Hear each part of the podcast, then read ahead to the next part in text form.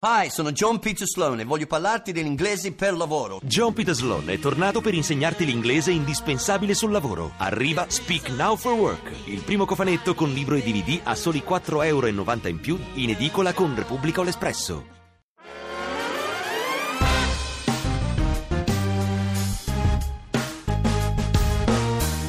Ben fatto. Con Annalisa Manduca e Lorenzo Opice.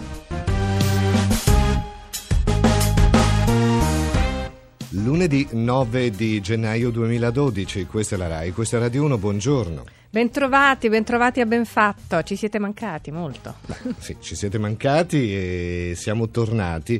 E l'avvio alla nostra discussione di questa mattina ce la fornisce il quotidiano La Stampa di Torino. C'è un articolo di Michela Tamburrino eh, dal quale leggiamo che da oggi l'Italia si mette a dieta perché dopo questo lungo periodo di festa all'incirca si sono accumulati due chili di peso in più. Questa è una media statistica che è stata fatta. Oggi partiamo da qua per parlare di peso corporeo, ma lo faremo da un punto di vista singolare, come nello stile di Benfatto. E in questo ci aiuterà eh, Raffaele Morelli, autore di un libro dal titolo Dimagrire senza dieta, edito da Mondadori. Infatti guarderemo all'argomento in modo completamente diverso, parleremo di metabolismo della mente, uscire dal circolo vizioso del cibo, dimagrire, ingrassare, non farcela, provare delusione, sconforto, frustrazione e soprattutto colpa, che non fa altro che poi accendere no- di nuovo la nostra fame. Eh, pochi di noi pensano che il segreto per ritrovare equilibrio con il cibo sia nascosto nella nostra testa e che solo noi possiamo riaccendere la scintilla per ritrovare noi stessi, la linea perduta. Infatti eh, ci sono delle frasi soltanto per darvi un assaggio di quello di cui parleremo. Dobbiamo pensare che il grasso è amore andato a male, che il dovere è un cattivo nutrimento e che dimagrire non può essere un'ossessione ma un regalo che facciamo a noi stessi e alla nostra intelligenza. 335 699 2949. Io sono uno che potrebbe vivere anche fino a cent'anni.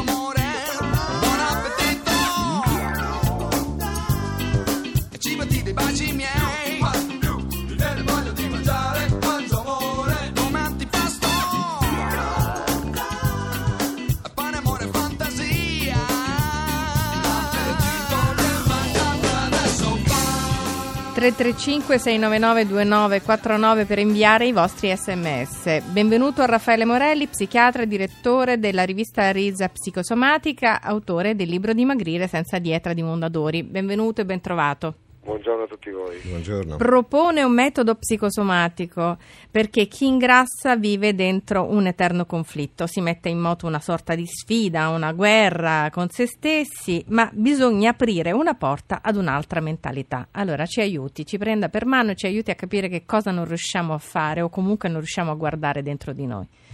Eh, Il grande problema del mondo occidentale, se calcoliamo che soltanto in Italia noi abbiamo 16 milioni di persone in sovrappeso e 6-7 milioni di persone obese, quindi c'è qualcosa della nostra mentalità che non va.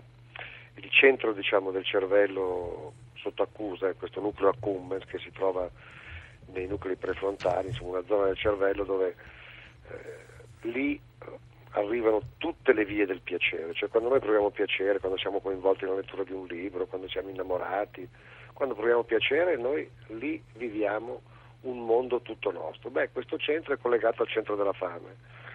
E tutte le volte che noi non proviamo piacere o che non ci diamo la gioia, in qualche modo scatta una compensazione attraverso il cibo.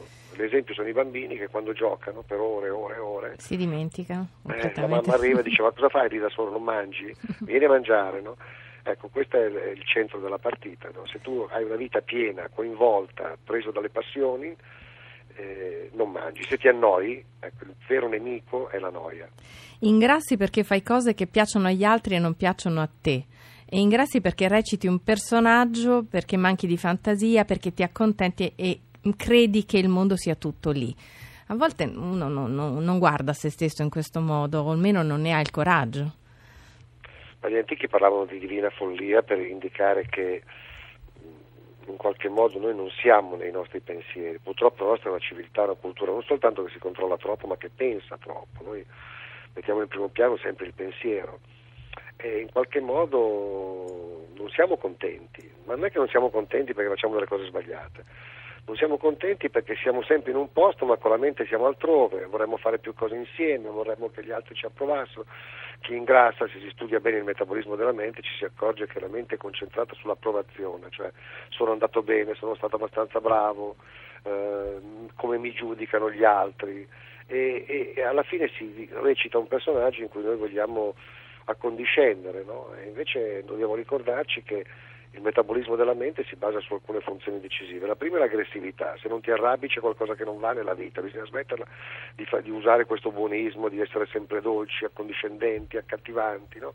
Quindi incomincia a essere più naturale e poi chiediti, guarda c'è un esercizio molto semplice, chiudi gli occhi e chiediti a me cosa piaceva da bambino cosa mi piaceva per davvero. All'inizio non si trova niente, ma se si sta attenti si vedrà che in ognuno di noi esistono delle tendenze, delle vocazioni proprie. Ecco, quelli sono il più grande antidoto contro il cibo. Quindi si ingrassa perché abbiamo anche perso la capacità di rispettare il nostro carattere. Cosa dicono i nostri ascoltatori, Sì, Lorenzo? stavo aspettando che arrivassero appunto le varie considerazioni, sono moltissime tra l'altro e si fa molto riferimento alla- all'abbinamento spesso perdita di peso, preoccupazioni o comunque delusioni nella vita in generale.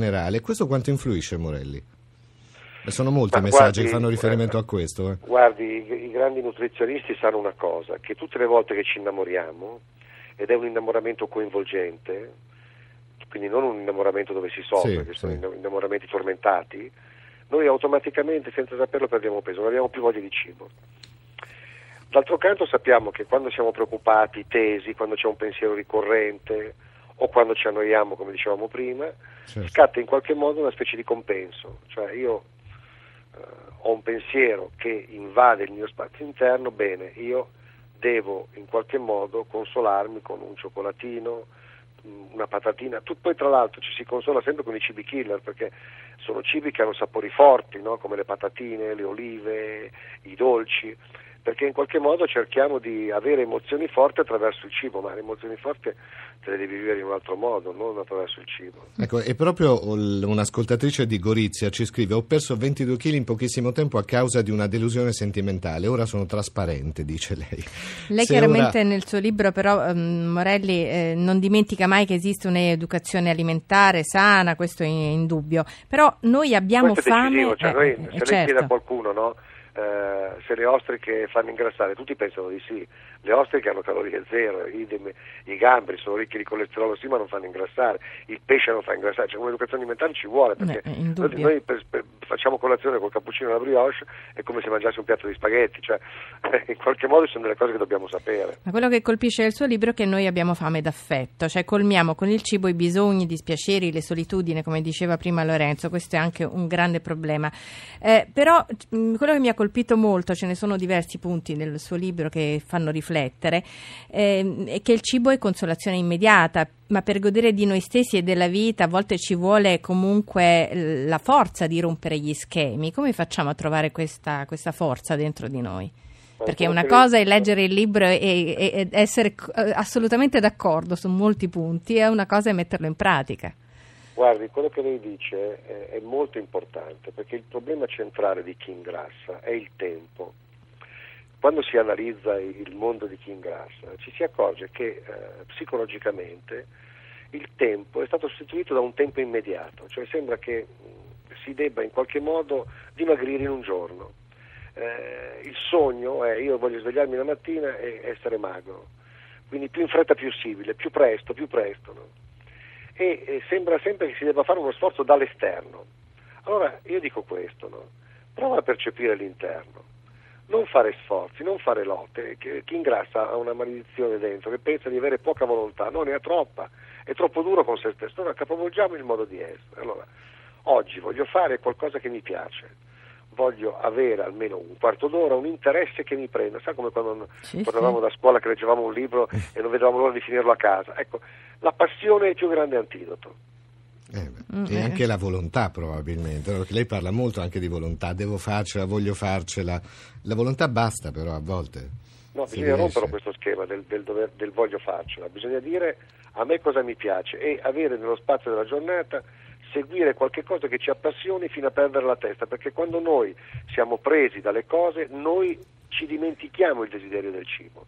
Il cibo viene a chiamarci per dirci guarda che tu non sei contento. Il cibo è un modo per cercare una contentezza che non ci diamo in altro modo. Allora dobbiamo cercare la contentezza, svegliarci la mattina e dire oggi devo fare qualcosa che mi piace. Quanto è vero quello che dice perché eh, chi cerca di dimagrire soffrendo non ride più perché spegne dentro di sé quell'allegria o comunque quel, quel buon umore perché abbiamo fatto passare nella nostra eh, testa, nella nostra idea che per essere magri bisogna attraversare anche un, un pizzico di infelicità. Forse è proprio lì il problema. Che dice? Guardi, eh, eh, quello che lei dice tocca un altro tasto fondamentale, no? che è quello del vuoto. Eh, chi si mette a dieta o chi dimagrisce per, per qualche giorno all'inizio incontra un senso di vuoto. Eh sì. Enorme. Dopo Natale credo che tutti siamo nel vuoto perché abbiamo tutti esagerato. È vera quella ricerca che noi mettiamo su 2-3 kg nelle feste di Natale, no? Ed è anche vero che quei 2-3 kg non si vincono facendo i buoni propositi. Da domani vado in palestra, vado a studiare l'inglese, migliorerò la mia vita, cambierò i rapporti. No, non sono i propositi che fanno cambiare le cose. Quello che fa, quello che fa cambiare le cose è un altro modo di stare con se stessi. E noi dobbiamo cercarlo questo altro modo, perché dentro ognuno di noi c'è qualcosa di unico, qualcosa di, che riguarda soltanto me. Quindi come sono io, come ero di carattere da bambino? Se ero uno che eh, si accendeva in un attimo, mi arrabbiavo per niente. Adesso come sono? Sono diventato uno che dove lo metti sta. Ecco, questo è il ragionamento da fare e su questo entrare in un'altra visione del tempo. Non voglio dimagrire domani, ma voglio prepararmi una vita che sia più soddisfacente e più vicina alla mia struttura mentale. C'è un'ascoltatrice che si chiama Bruna che ci scrive: Per me la gola è fonte di grandi piacere, forse non ne traggo da altre fonti. Questa è una considerazione. E nel suo libro, Morelli, eh, c'è una frase che mi ha colpito molto. Da anni osservo nel mio studio l'anima di chi ingrassa. Questo è un modo per guardare veramente oltre quella che è la persona che si trova davanti. Sì, eh, guardi, eh, quello che dice Bruna sulla gola è fondamentale, cioè si, si parla di peccati di gola, no? ecco, spesso i peccati di gola sostituiscono i peccati del desiderio, in primo piano il desiderio erotico. Eh, spesso chi ingrassa ha, ha, sostituito il desiderio e il piacere sessuale come, considerandolo come qualcosa di secondario, mentre invece non dobbiamo dimenticarci che ogni volta che noi facciamo l'amore o che siamo eccitati o che desideriamo qualcuno, io eh, seguivo recentemente una signora che ha incominciato a dimagrire e ha perso 30 kg perché in auto ha visto un uomo che la guardava e lei per la prima volta dopo tanti anni si è sentita guardata e lo guardava senza dirsi niente a queste due persone, soltanto guardandosi. Lei ha incominciato a pensare di essere bella per quest'uomo. Ecco, questo fa capire quanto è importante l'immaginario. Ecco, da qui si deve partire. Infatti lei mette l'accento su questo aspetto legato alla femminilità, che le donne spengono il piacere verso se stesse, si vestono sempre uguali, smettono di desiderare perché spesso il grasso nasconde la nostra voglia di provare piacere e anche di piacere agli altri. Il desiderio, guardi, quello che lei dice tocca un altro tasto fondamentale, il desiderio. Eh, il desiderio ci ricorda che il nostro pensiero è un elemento fondamentale, ma per tante altre cose, non per vivere bene. Il desiderio è la partita, noi quando desideriamo una cosa si aprono nuovi canali, nuovi percorsi del cervello, nuovi modi di essere, nuovi stili, nuovi vestiti, nuovi abiti. Quando dici ma quando sarò più magra mi comprerò quel vestito, no, compralo adesso, compralo adesso. Eh, Cosa fai? Aspetti poi di entrarci in quel vestito, no? Perché è, è, un atteggiamento secondo me positivo che in qualche modo va aiutato, insomma, dovremmo avere tutti dentro di noi questa, questi buoni propositi, come diceva lei, ma soprattutto questa sfida verso noi stessi, di riprendere la nostra vita tra le mani. Il cervello è come un seme, quando noi immaginiamo qualcosa e lo immaginiamo e basta, prima o poi succede qualcosa che modifica tutto il nostro modo di essere. Quindi dici mi compro quel vestito, lo metto lì, l'ho immaginato, è al mio fianco, quindi io sono quella che ha al suo fianco quel vestito. Immaginare è già curarsi, immaginare, fantasticare è già dimagrire, anche se non accade subito. Mm. Eh. Vabbè, allora io, io infatti noi c'è questo, sempre questo silenzio perché ognuno di noi poi deve metabolizzare eh certo. questi processi dentro di sé, vero Morelli? Perché non è una cosa così facile.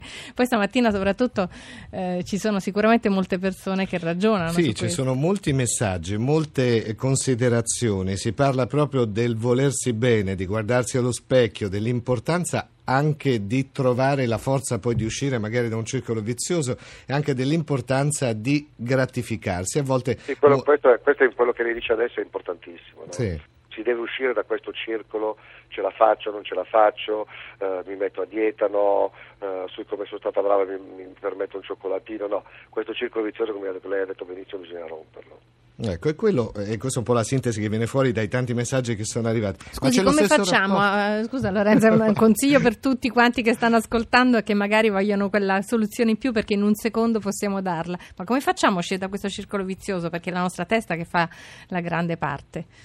Allora, socchiudi gli occhi, facciamo questo, Un gioco proprio quasi. questo Eh. gioco, socchiudi gli occhi, immaginati quando ti vedevi con il tuo corpo più bello, quando Eh. ti vedevi Qualche tempo fa, insomma. desiderato, un po' di tempo fa, Sì. dal- fuori dal tempo, no?